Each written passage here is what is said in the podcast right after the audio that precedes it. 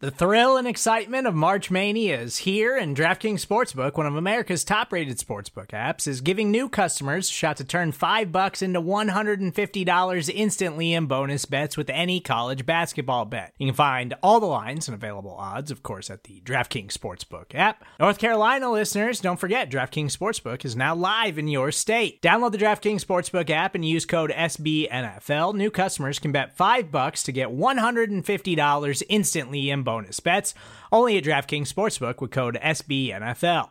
The crown is yours. Gambling problem? Call 1 800 Gambler or in West Virginia, visit www.1800Gambler.net. In New York, call 8778 HOPE NY or text HOPE NY. In Connecticut, help is available for problem gambling. Call 888 789 7777 or visit ccpg.org. Please play responsibly on behalf of Boot Hill Casino and Resort 21 plus age varies by jurisdiction. Void in Ontario. Bonus bets expire 168 hours after issuance. See DKNG.com slash B-ball for eligibility, deposit restrictions, terms, and responsible gaming resources.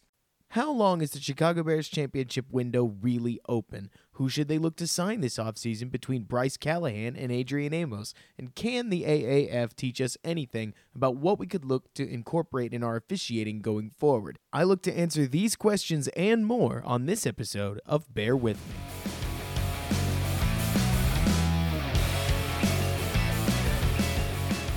Hello and welcome to Bear With Me, a Chicago Bears minded podcast hosted by me, Robert Schmitz, on the Windy City Gridiron podcasting channel, where, to my understanding, it sounds like we've got a new podcast joining the brand. So, besides me with Bear With Me and Lester Wiltfong with T Formation Conversation, it also sounds like we're going to have EJ Snyder and Jeff Berckes joining with a new podcast. I don't know anything about it. I know about as much as y'all do, so I'm excited to hear about what they've got going on.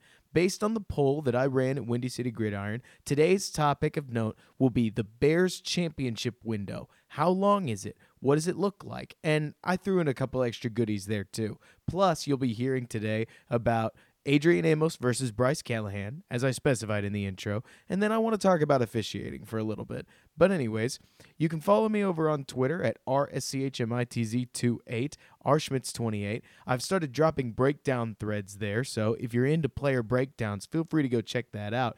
But without further ado, you guys came here for a podcast, so let's get into it. First things first, if we're going to talk about a Bears championship window, I think we have to start with defense. One of the questions that I set out to answer was what do big defenses look like? How well do they stand up over time? What creates big defenses? And how did the Bears' great defense in 2018 really arise? And I actually found some decent trends. Now, I was only able to do a fairly surface level dive, given that there's just mounds and mounds and mounds and mounds of NFL history that I could have combed through. But what I did find was that Legion of Boom, the Ravens defense, both in 2000 and all the way through 2011, like the Chuck Pagano year, and the Vikings in 2017, all exhibited one unusual trend.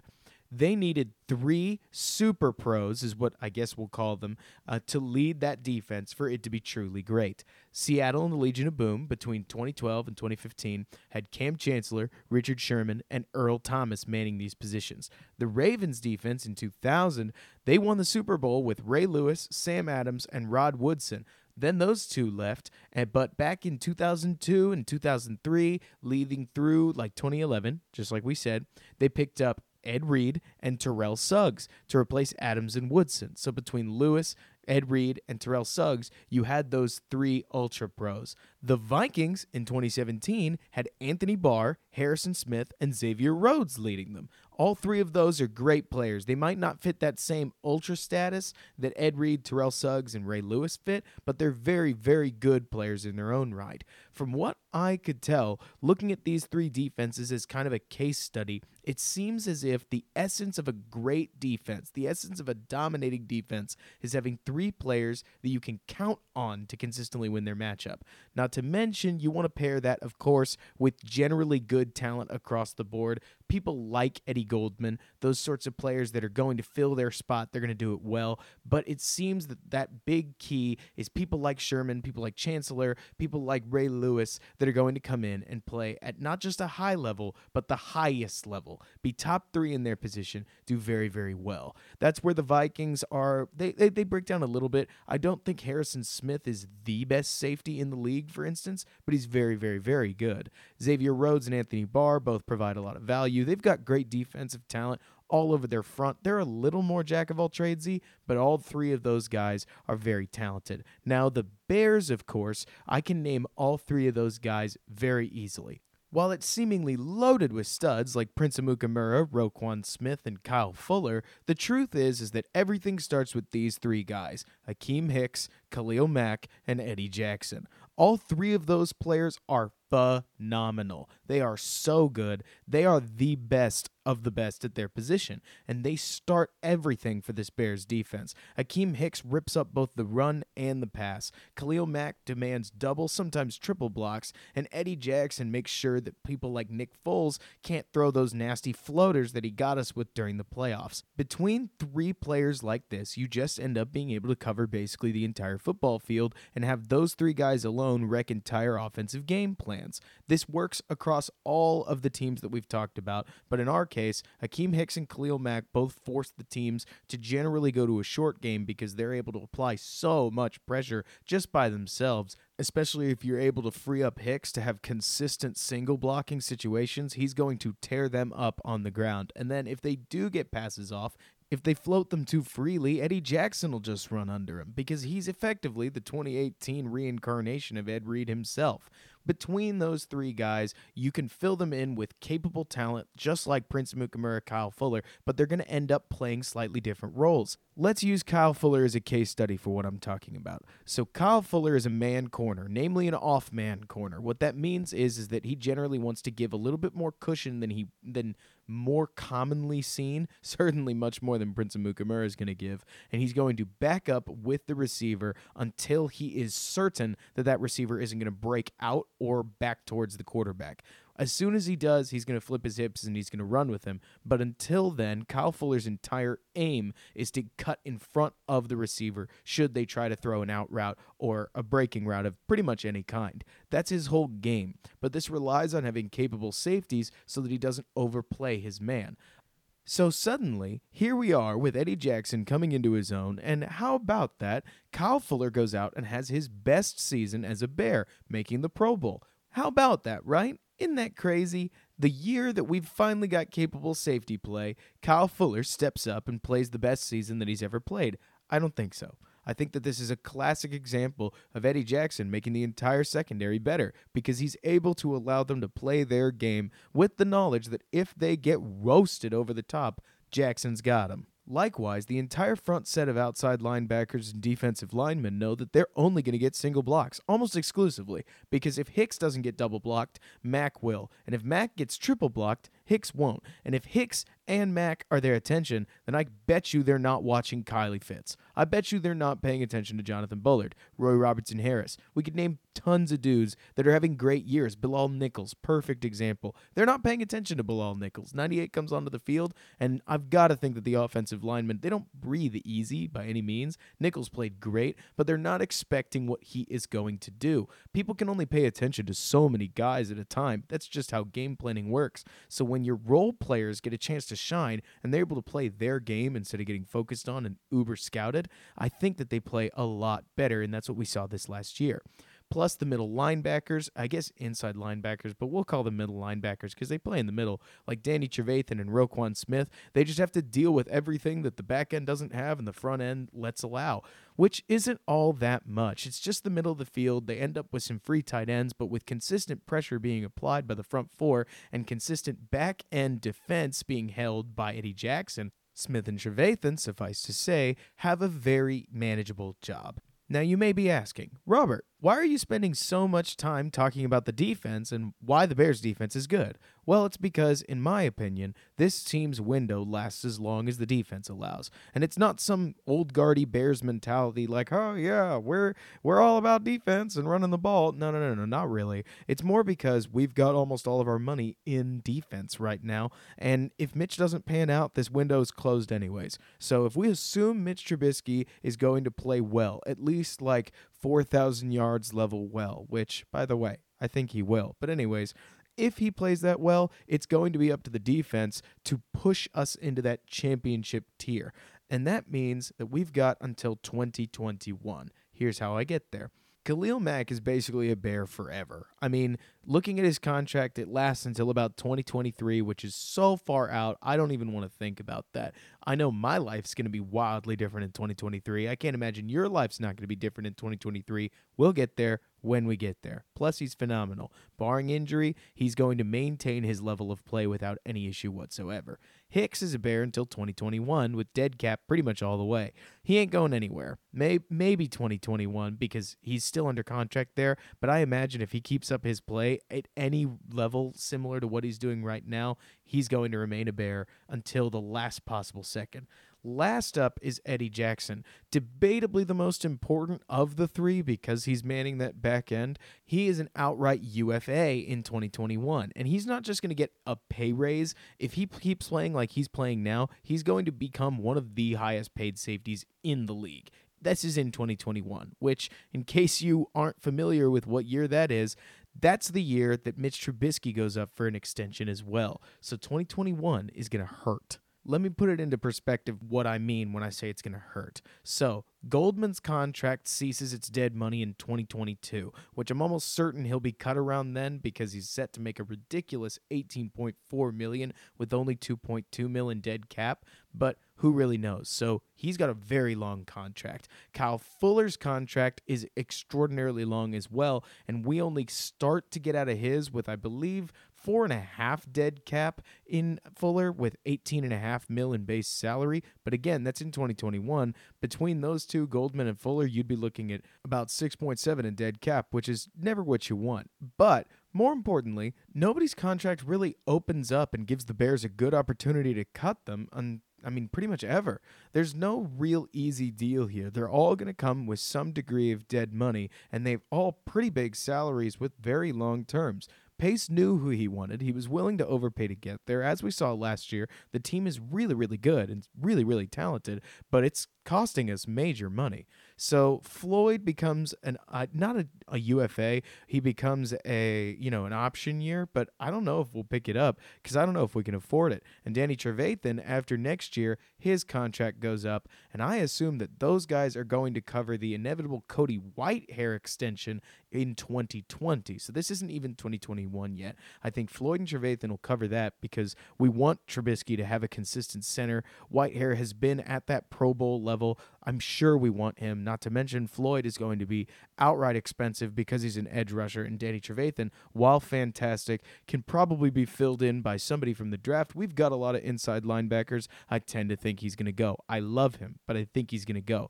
But that means we still haven't addressed the $50 million that we're going to be trying to get for Jackson and Trubisky. Here's the best that I could dig up. To generate that $50 million, you would probably need to cut Fuller, Long, Leno, Gabriel, and not re sign Prince Amukamara. That gets you that $50 million. You could potentially flip Burton for Gabriel, or you could not re sign Robinson to keep Fuller, but that's kind of how it goes. It is going to hurt. We're going to lose a lot of guys. We don't have forever. And all of this assumes, by the way, that we keep Allen Robinson for his current value. And again, the Trevathan and Floyd both leave. And so that gives us Whitehair uh, Jackson and Trubisky, but that's sort of the breaks of it. I mean, this is what happens when you've got a team that has 10 rookies, 10 guys on their rookie contracts, anyways, playing significant minutes. You're going to have to inevitably replace them with more rookies. And with this team lacking a couple of first and early round picks, we'll have to see how that goes to make sure that the Bears stay in contention.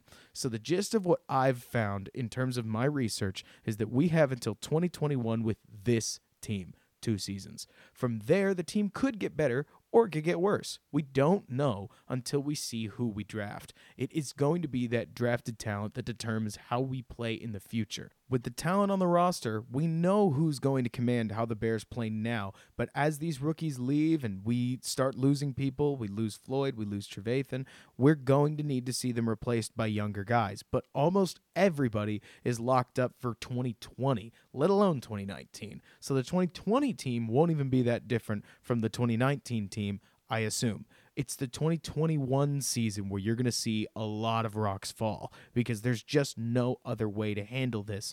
Assuming that the cap raises and gives us a little bit of room, things might get a little bit better. Maybe we get $20 million off of that and don't have to cut and trade all those guys that I talked about. But 2021 is going to be that dice roll season where we just don't know what's going to happen until we get there. We can't assume Jackson keeps playing like the best safety in the NFL until he does. We can't assume that Trubisky is worth the 30 million that I'm projecting him for until he proves it.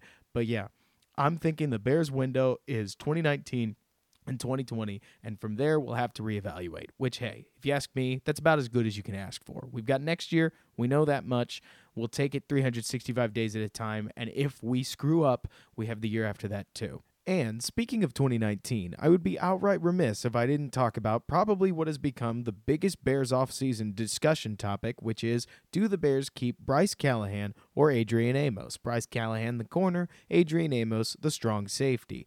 Now, for those of you who don't know, the Bears currently have about $5.9 million in cap space. This will, of course, become about $14 million if they cut Dion Sims and Sam Acho, which is to be expected, by the way, and that's effectively pretty much just enough to sign one guy. While you'd think that $14 million would be a lot and plenty to get the two men signed, the real gist is that between the draft class that we have coming in and the fact that we've effectively got to end up filling out the 53 man roster with people that are at least paid the vet minimum, we'll probably only end up with about, let's say, $9 million in what we'll call effective cap space. The idea here is that once you subtract the vet minimum guys and you subtract the draft class, what do you have left? What's your real spending money on the open market? It'll be about seven to nine million dollars. Now, you could probably get one of these guys, Amos or Callahan, for it. I think the Bears should sign Callahan, and here's why. It's primarily to do with positional value. I think Callahan's value is easy to understand in that he's a phenomenal performer that's been primarily limited by injuries.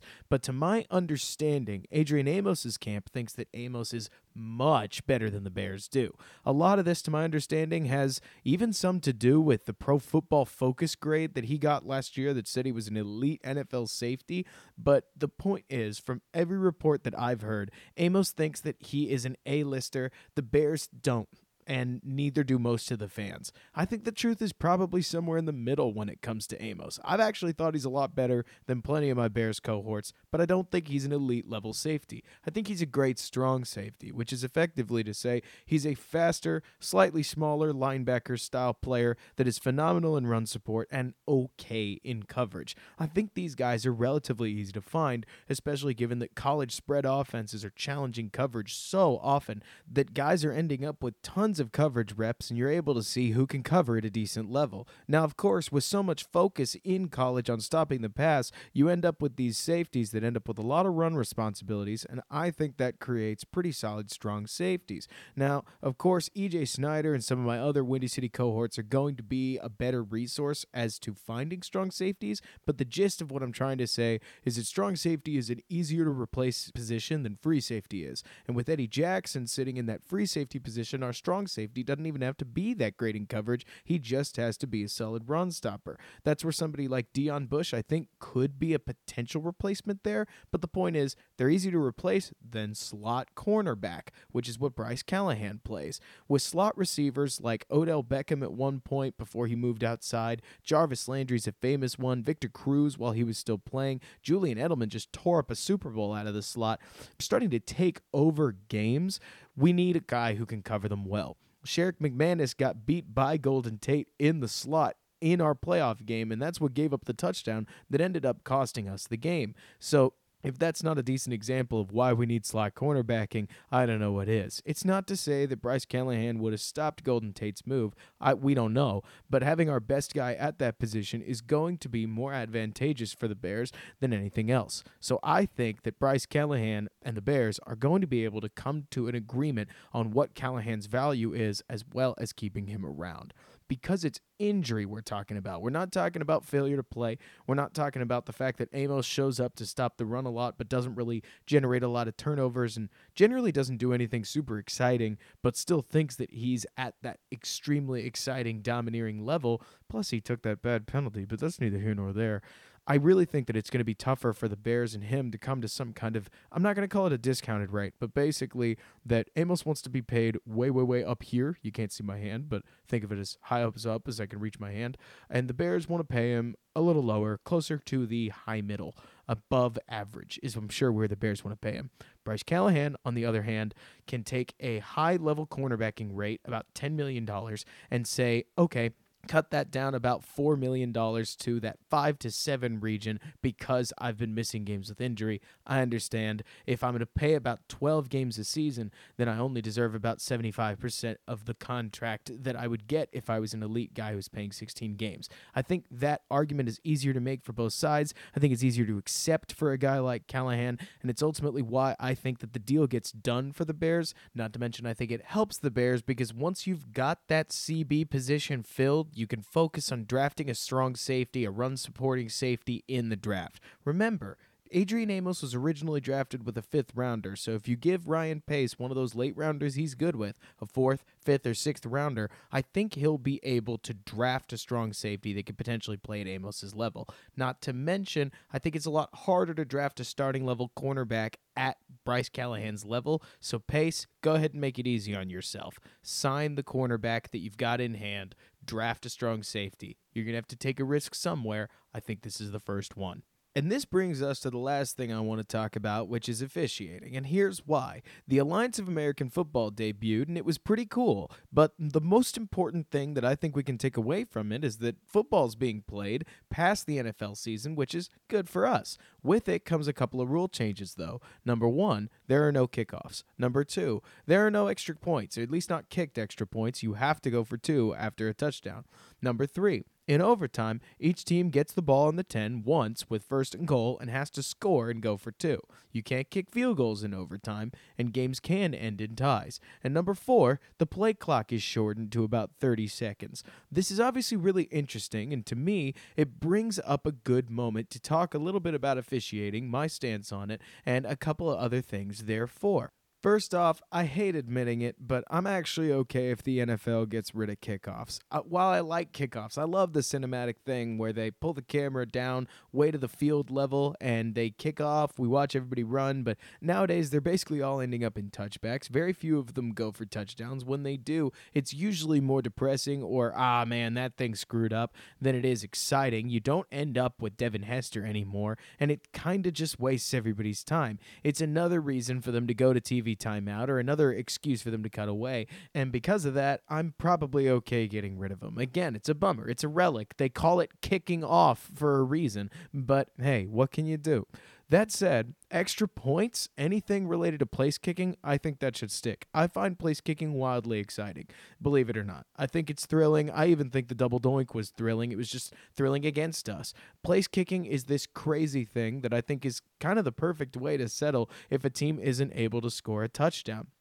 Again, it's exciting. You've got these huge dudes up front and smaller, lightning fast dudes on, on, the skills position that are battling. They're going to war. Quarterbacks trying to out scheme each other. Coaches trying to duke out what they've got planned. And what ends up deciding games often is one of the smallest guys on the team coming onto the field and kicking as well as he can to try to put a ball through two uprights. I think that is part of what makes football crazy. It's part of what makes it unique. It's part of what makes it interesting. So I think think there should be extra points. And if extra points aren't exciting enough, if people don't think that they're missing enough kicks, back it up. I don't care. I think it should just be an option. I also think that the NFL is always shockingly slow to adapt to new ideas. I personally think that the current 33 yard extra point thing is working. Maybe you make it a 40 yard field goal. I think that might, believe it or not, put too much mental strain on the kickers, but that's neither here nor there. I think that Nagy's strategy of going for two more often is going to start getting adapted a lot more places, adopted, I should have said,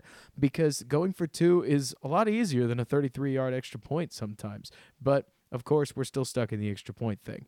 I think that overtime in the NFL is actually pretty okay right now. That's just one man's opinion. I think that the college rules thing isn't fair because NFL football is all about driving up and down the field. It's all about putting plays together to go the length of the distance. And to my understanding, there's currently no major advantage to actually receiving the overtime kickoff. At the moment, I believe that you've got a 2% chance better of winning if you get the ball in overtime. But if you give up a touchdown in the NFL on one of those overtime drives, I do think you deserve to lose. And yes, that includes teams like the Chiefs that are pretty much stacked to where they're entirely skewed on offense. My thought there would be don't let the game go to overtime. The Chiefs had a chance to not let it go to overtime and to play for the touchdown. They chose not to. They bet on a 50 50 coin flip for their defense to end up taking the field, and then the defense didn't convert. I actually think that's the coach's fault there. The rules are pretty cleanly set up, and I think they're okay. But Again, feel free to disagree. Please comment below if you do disagree. I want to hear what you think. And then another thing with the AAF's play clock shortening, I think that's actually a good idea. The NFL ought to pick that up. I don't think I've ever looked at the play clock and thought to myself, yeah, 40 seconds is too short, or it's the perfect amount of time. Usually, especially now that we've got people like uh, Sean McVay calling plays in with the express intent of actually calling the reads and making audible calls for his quarterback, I think potentially shortening that play clock would be advantageous to the sport of football and to making quarterbacks have to be better and show their exceptionality as they go. I think that's a good thing. And plus, we would get more football plays in a 60 minute football game. I'm all for that. I'm sure you're all for it too.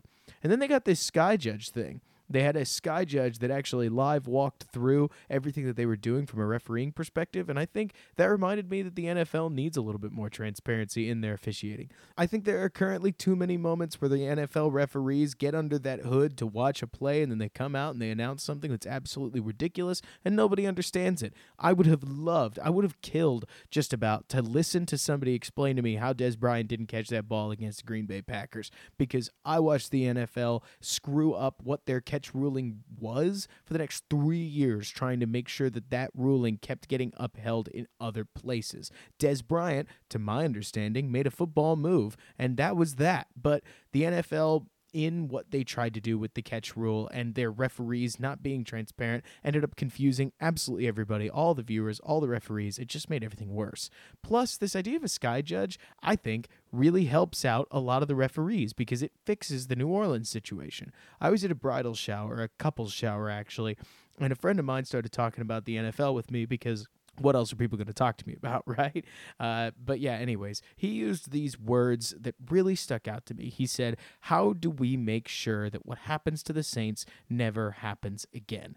And I don't know what to tell y'all, but I actually thought that everything that happened to the Saints, while it was totally screwy, and I don't agree with it, doesn't really need any crazy fix. I don't think you can review PI. That's dumb. It opens the door to reviewing holding, it opens the door to reviewing judgment calls, and that's really, really nasty to me, especially because in the Saints case, we're not reviewing PI. We're, we're arguing to make sure that a coach's challenge can call a penalty. This wouldn't be reviewing PI, we would be calling PI, which I think ends up with big plays that are going to end up drawing challenge flags as the referee effectively has to go look for a penalty and ensure all 11 defenders or all 11 offensive players aren't committing some violation at any given time. And for all those rules purists out there that are saying, well, none of them should be committing penalties, that's the whole point of sport. I've played both hockey, football, and lacrosse. I know that's three. I've played a lot of competitive sports. I'm sure plenty of y'all have too. And I've I personally believe that penalties are a very strange beast because violations happen all the time. In lacrosse, you had a bunch of slashes. In football, you see this with a lot of holdings that aren't called. It's all about egregiousness. I heard it described in the NHL as a 50-50 rule. You, there's a there's a line at which a trip isn't a trip. It's just I don't know, you put your skate in the wrong place. And then there's another line where it's absolutely a trip and you're trying to ascertain whether it falls in front of or behind that line and therefore warrants a call or not.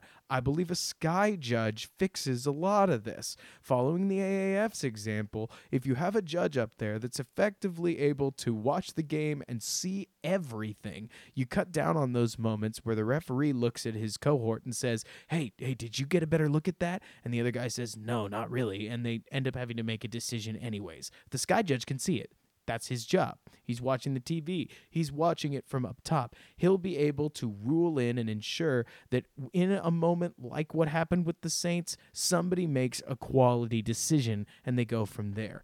If that PI gets ignored with a sky judge, it's the sky judge's job to call in and say, hey, that was pass interference. I'm sorry, I'm overruling you. And if they don't, I think that's the end of it. Seriously, I don't think that there's anything else they should be able to do because you can't design a system around catastrophic failure like that. Catastrophic failure to do your job in any career just about ever is going to result in catastrophic failure in other places. That referee blew the call. And yeah, you'd like a system where you could theoretically fix that and reprimand him and make sure that that call is corrected and that the game flows on according to what the call should have been. But the real truth is that the officials just got to do a better job. And I think the referees need to be held accountable. I think a sky judge helps you hold them accountable because it's effectively a big overseer micromanaging all the referees and ensuring they get the calls right. But I think that's the best we're going to get. None of us want the NFL to have more flags. None of us want these games to take any longer than they currently do. We just want more football and a better product. I think that's all we can ask for. I think a Sky Judge helps fix that, and that it's the best middle ground that you can get to avoid the human error itself of the fact that humans are just going to screw up. Now, there's one more thing that I want to talk about, and it's the AAF's current running biggest highlight, which was Mike Bercovici, I believe that's his name, getting absolutely crushed by a f- number 54 on San Antonio's Commanders, I think. The point is that Bercovici got absolutely walloped, and a whole bunch of people celebrated it, which was clearly a head to head hit in the NFL. And they said, Yes, that shouldn't have been a flag. Welcome back, old school football. And while I think that's awesome, I actually think that the head to head rule is a good rule. I know, I know, I know crazy, right? Usually me who's like, nah, don't really change too much. Things are pretty good as they are. Does likes the head to head rule. Yeah, I do, because I like quarterbacks. I don't want to see Harrison Smith jumping in on Mitch Trubisky. I would prefer it if Tom Brady didn't get his head taken off. I like Pat Mahomes. I want him to play. I want these guys on the field. I mean, the AAF, while really fun, is a great reminder that great quarterbacks, good quarterbacks, are hard to find. Did you see what Hackenberg did? That guy was a second round pick, and he was so, so bad in his AAF debut against AAF level players. These quarterbacks need protecting. Every player needs protecting, frankly. I like wide receivers too. I like defensive backs. I think defensive players should get more credit at how many head to head hits they take, and we should call it on offensive players. But that's neither here nor there. The point that I'm trying to make is that head protection, head to head hit protection, CTE protection, concussion protection, I think all that stuff's important because it keeps our players playing the game. Not to mention, the more that we make sure rules like head to head hits get outlawed and stuff like that that makes the game safer means that we're going to have more young kids playing football, which of course allows the sport to survive. So I think that the head to head rule is a good one. I just think it's being enforced poorly. I don't think that everything on the planet should be a roughing the passer. I think that because the head is attached to the shoulders, that if a quarterback takes a shoulder to the face and the guy's face mask happens to touch the quarterback's head, just lightly grazing that head to head, I don't think it should count. I think that the rule is a good one, but I think they need to figure out some middle ground about, I don't know, velocity or intent or something like that. You could make it subjective if you really want to. Like that one's head to head, that one is not. But I don't know. I think safety is a good priority to have. I think that a lot of these other things could be corrected with a sky judge. I think kickoffs don't need to remain in the NFL. Their new onside rule, AAF's new onside rule, anyways, about having a fourth and 12 from your own 28, and that's what an onside kick is, I think that would be actually a really fun option in the NFL. If an offense wants to just have one play and go get more than 10 yards to convert an onside kick instead of actually kicking an onside kick, I think that that makes more sense. Onside kicks don't really make NFL fans feel particularly hopeful, anyways, and they kind of always feel like a gimmick. So why not just make it all up to the offense? That's the fun thing to do, right? May you potentially set up a make it take it situation. But yeah, Outside of that, I think that the NFL's officials are doing the best they can. I think it needs tweaking and potentially revising, and that the AAF gives us a really nice window to potentially go out and revise it if the NFL would actually get off their butts and make a change. Anyways, y'all, thanks so much for listening to me. It's always a blast getting to, have this podcast on Windy City Gridiron's podcasting network. Be sure to keep an eye out for Lester Wiltfong's T Formation Conversation. Keep an eye out for EJ and Jeff's new podcast. Again, I don't know what its name is, so I really can't promote it, but keep your eye out for it. Feel free to find me on Twitter at RSCHMITZ28. I plan on dropping an Anthony Miller film breakdown later this week, so be sure to keep your eyes peeled for that. And as always, keep checking Windy City Gridiron for some of the best Bears news and Bears coverage that you're going to get throughout this offseason and during the 2019 season. Thank you so much, y'all, for listening to me. Bear down, and thanks so much for bearing with me.